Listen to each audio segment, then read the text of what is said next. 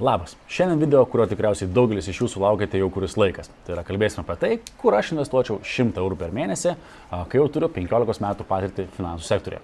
Taigi šiandien kalbėsime būtent šiomis temomis. Kur tos pinigus aš padėčiau, kur juos investuočiau, kaip padalinčiau, kodėl būtent ten, kiek pinigų gautųsi pačiam termino gale, kiek reikėtų aišku sumokėti mokesčių ir pakalbėsime ir apie pagerinimus, ką galima dar pagerinti iš to strategiją ilgainiui, kur galima dar optimizuoti ir dar uždirbti daugiau.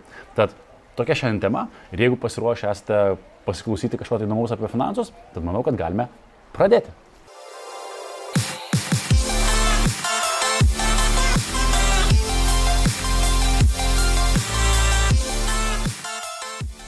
Tiesa, tie, kas neprenumeravo dar mano kanalo, tai nepamirškite spausti subscribe. Tie, kas jau esate prenumeravę, labai labai džiaugiuosi, kad tokių yra jau virš 10 tūkstančių. Tai yra didžiulis a, pasiekimas man. Tai ačiū labai jums visiems už a, prenumeratas ir ačiū visiems, kad uždėte laikus ir kad domitės finansų edukacija. Tai pradėkime. Pirmiausia, apie prielaidas, ne apie tai, kur investuočiau, bet prielaidas, nes reikia suvokti, kad a, ta strategija bus tinkama ne kiekvienam. Tai reiškia, keltas prielaidų, su kuriamis aš skaičiavau a, būtent šią strategiją. Tai pirmoji prielaida yra ta, kad jums yra a, 25 metai. Tai reiškia, na, grubiai, kažkas tos reiškia, nes pažiūrėjau, kad daugiausia žmonių, kurie žiūri mano YouTube kanalą, yra būtent a, tokio amžiaus. A, kita prielaida tai yra tai, tai kad a, jūs gaunate a, darbo užmokestį. Kitaip tariant, jūs sumokate GPM ir galima bus pasinaudoti lengvatomis. Tai nėra svarbiausia dalis, bet iš esmės tas būtų labai labai žavu, kad galėtumėte naudotis mokesčių lengvata. Trečioji prielaida, tai kad jūs galėsite investuoti 30 metų ir ilgiau. Aš skaičiau 35 metus. Tai reiškia, kad mes kalbame apie long term investiciją. Ketvirtoji prielaida, kad jūs investuosite iš Lietuvos. Tai reiškia, jums galioja Lietuvos mokestinė aplinka. Dėl to, kad kitų valstybių mokestinės aplinkos aš nežinau, taip reiškia tiksliai ir negaliu uh, užtikrinti kalbėti. Ir uh, paskutinė prielaida tai yra tai, kad jūsų tikslas yra solidi, užtikrinta, turtinga, na ir finansiškai laisva senatvė. Tai kad reiškia, kad iš to 100 eurų mes nesitikime tapti uh, visiškai ten turtingais po penkių metų. Tai to ne, nevyks, kad ir, kad ir kaip norėtumėm. Tai uh, prielaidos štai tokios. Gerai, tai kurgi tuos pinigus, perėkim prie antros dienos, kurgi tuos pinigus uh, investuočiau. Tai reiškia, visų pirma, tuos pinigus, tą 100 eurų, uh, ką aš iš tikrųjų ir, ir dariau, ir, ir po šį dieną darau, tai sumos kitokios, bet tuos pinigus padalini per skirtingas investicijas. Šiuo atveju, kad viskas būtų paprasta, nes vienas iš mano tikslų yra padaryti, kad jūsų investicijos būtų paprastos ir kad tai galėtų padaryti kiekvienas, tai padalinsime į tris pagrindinės dalis.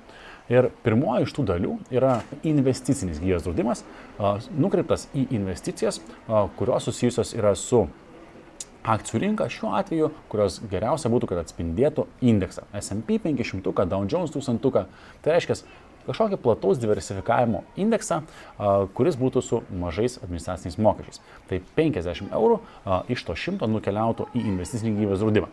Ar visos draudimo kompanijos turi būtent tokius fondus? Tiksliai negaliu teikti, kad taip, bet dauguma iš jų turi būtent fondus, kurie atitinka indeksą. Ir šiuo atveju, kodėl būtent investicinis draudimas? Dėl to, kad jeigu jūs norėtumėte pirkti indeksą, tai yra ETF, -ą, apie ETF video rasite prieš, na, prieš tai video yra detaliai viskas paaiškinta, tai jeigu nežinote, įsilysite ir pasižiūrėkite. Tai mano strategija yra pirkti ETF. -ą. Kur problema gaunasi jį perkant? Kad jeigu jūs perkate mažesnėms sumom, 100, 2, 500 eurų per mėnesį, pats pirkimo mokestis, pats transakcijos mokestis suvalgo žvėrišką dalį. Tai reiškia, jeigu jūs, tarkim, pirktumėte per tą patį Svetbanką vieną vienetą indekso, tarkim, už 100 eurų, tai kainuotų jums apie 11 eurų už transakciją. Ir tai suvalgo jūsų daugiau praškai negu metų laiko pelningumą. Tai tikrai yra neefektyvu. Perkant per, per investicinį gyvybės draudimą, to nėra. Dėl to jūs galite optimizuoti mokesčius ganėtinai stipriai. Kodėl dar? Jūs galite susigražinti sumokėtą GPM, tai reiškia 20 procentų to, ką jūs įmokėjote į investicinį gyvybės draudimą, jūs galite susigražinti ir vėliau galite tai reinvestuoti, bet apie tai pakalbėsime prie pagerinimo. Svarbiausia dalis investiciniam draudime tai tai, kad nereikia sumokėti 15 procentų gyventojų pajamų mokesčio nuo uždirbto pelno. Ir, ir video pabaigoje matysite, kaip, kaip stipriai a, tai įtakoja mūsų investicijas. Tai jeigu mes, reiškia, investuojame 50 eurų per mėnesį investicinį gyvybės draudimą, 35 metams, tai visos savais pinigais būsime per tuos 35 metus įnešę 21 e, tūkstantį eurų. Na, o pelną sukaupsime 148 939 eurus. Tai reiškia viso, ko galima tikėtis, jeigu skaičiuosime su 10 procentų metinė graža iš investicinio gyvybės draudimo, tai yra 169 939 eurai. Kaip ir sakiau, tai yra 35 metai su 10 procentų metinė vidutinė graža. Žinau, kad dabar, jeigu pažiūrėsite į fondus, greičiausiai matysite, kad daugumos fondų pelningumas yra gerokai didesnis negu 10 procentų. Tačiau prie to nesiriščiau, dėl to, kad pastarėjai metai nėra standartiniai ir tipiniai metai. Ir galvočiau apie long term ir ilgojo laikotarpio akcijų biržą, ką ilgojo laikotarpio kokius rezultatus rodote, nuo 8 iki 15 procentų metinių palūkanų. Tai aš paskaičiavau su 10 procentų, na tokį, vadinkime, gal konservatyvesnį variantą. Jeigu norite būti dar konservatyvesni, skaičiuokite su 8. Tada būsite labai labai konservatyvūs. tai kaip ir sakiau, Rezultate su savais pinigais, ką įnešite ir tai, ką uždirbote pelno, beveik 170 tūkstančių eurų. Tai yra pirmoji mūsų investicija. Iš tikrųjų, žavinga didelė pinigų suma. Perkim prie antros investicijos. Antra investicija, kurią aš daryčiau ir darau a, po šiai dienai tokį portfelį, turiu tokias investicijas, tai yra vadinamos P2P paskolos arba peer-to-peer -peer lending. Ir šitoje vietoje, ką aš daryčiau šiai dienai, tai yra investuočiau į paskolas, kurios yra su užtikrintumu, reiškia, su įkeistu, pavyzdžiui, nekilnojamu turtu ar kažkokiu tai kitu turtu. Tai tokias galite rasti a, tam pačiam a, Profitus, a, Nord Street e ir panašiuose portaluose. Tai reiškia, investuojate į nekilnojamo turto projektus, a, galbūt nekilnojamo turto vystimo projektai a, ir ten galite tikėtis apie 12 procentų metinės gražos. Tai a, 30 eurų per mėnesį skirčiau būtent P2P paskolom.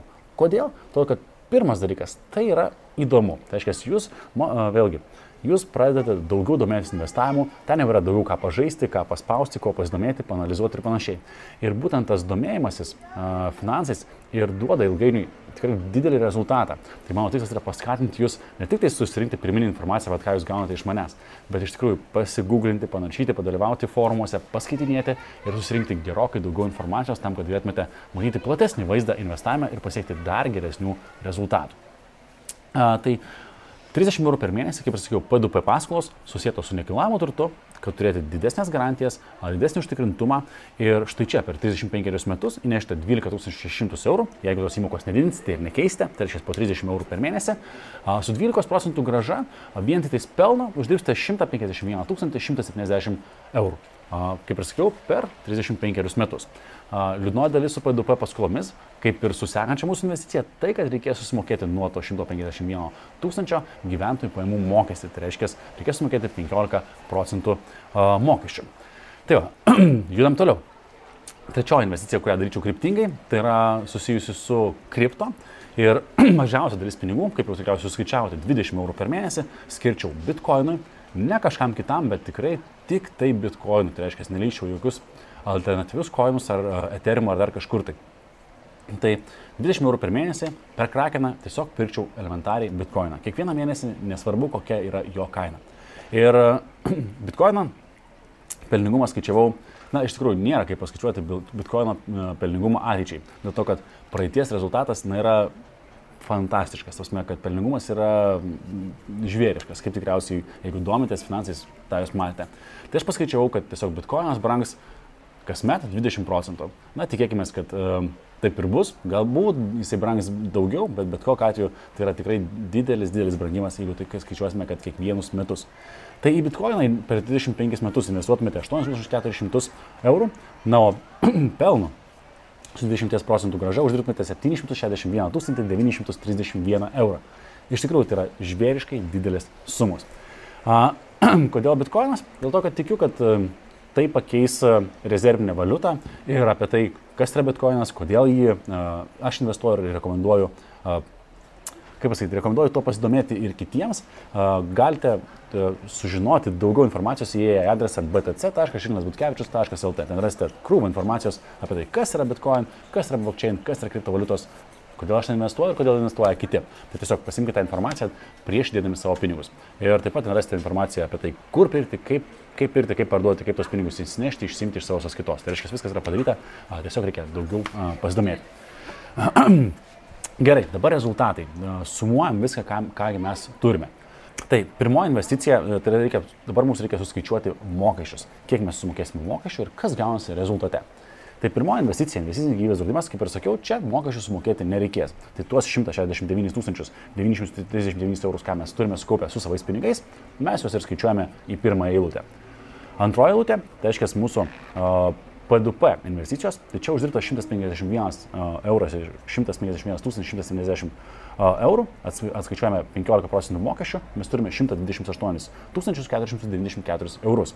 Per jų pridėkime 12 600, tai ką įnešim savų pinigų ir turime 141 094 eurus sukaupto kapitalo iš P2P paskolų.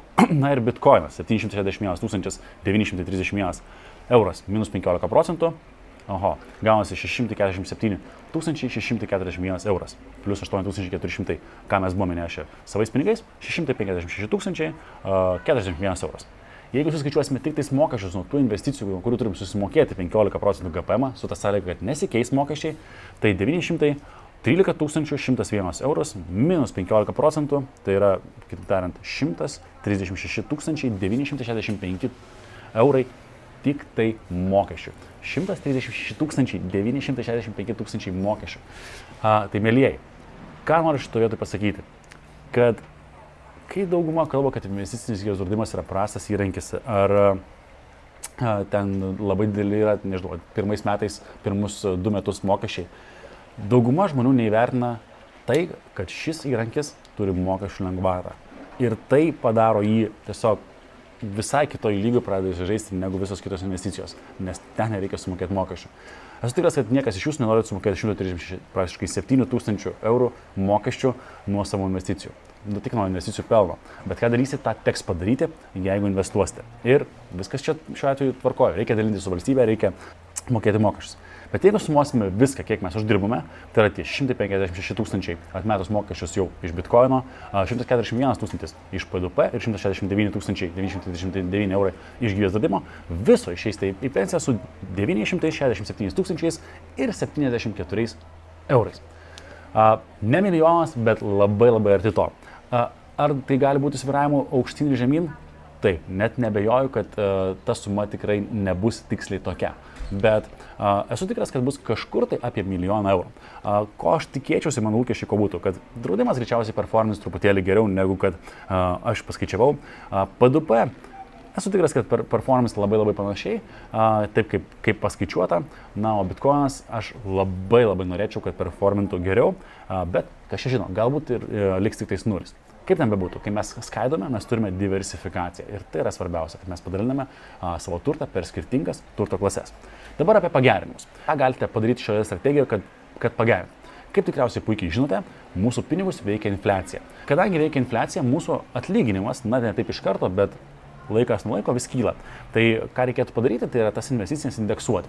Kitaip tariant, jeigu investavote šiemet po 100 eurų, tai sekančiais metais būkite tokie protingi ir investuokite po 105 ar po 110 eurų. Nemanau, kad tai kažką tai pakeis jūsų gyvenime, bet jeigu tai darysite nuosekliai, kiekvienais metais, jūsų investicinis portfelis auks ir auks ir auks ir ta suma, ką aš kalbėjau, tai yra apie milijonas eurų, ką jūs kaupsite, bus šiandienos verte. Tai yra tikrai didžiuliai pinigai.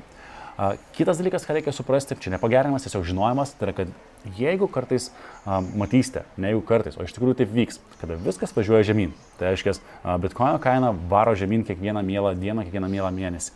Tai yra, bus krizių ir tai yra geras dalykas pirkti investicijas. Tai tiesiog laikytės tos strategijos, tos 35 metus ir pirkite kiekvieną mielą mėnesį.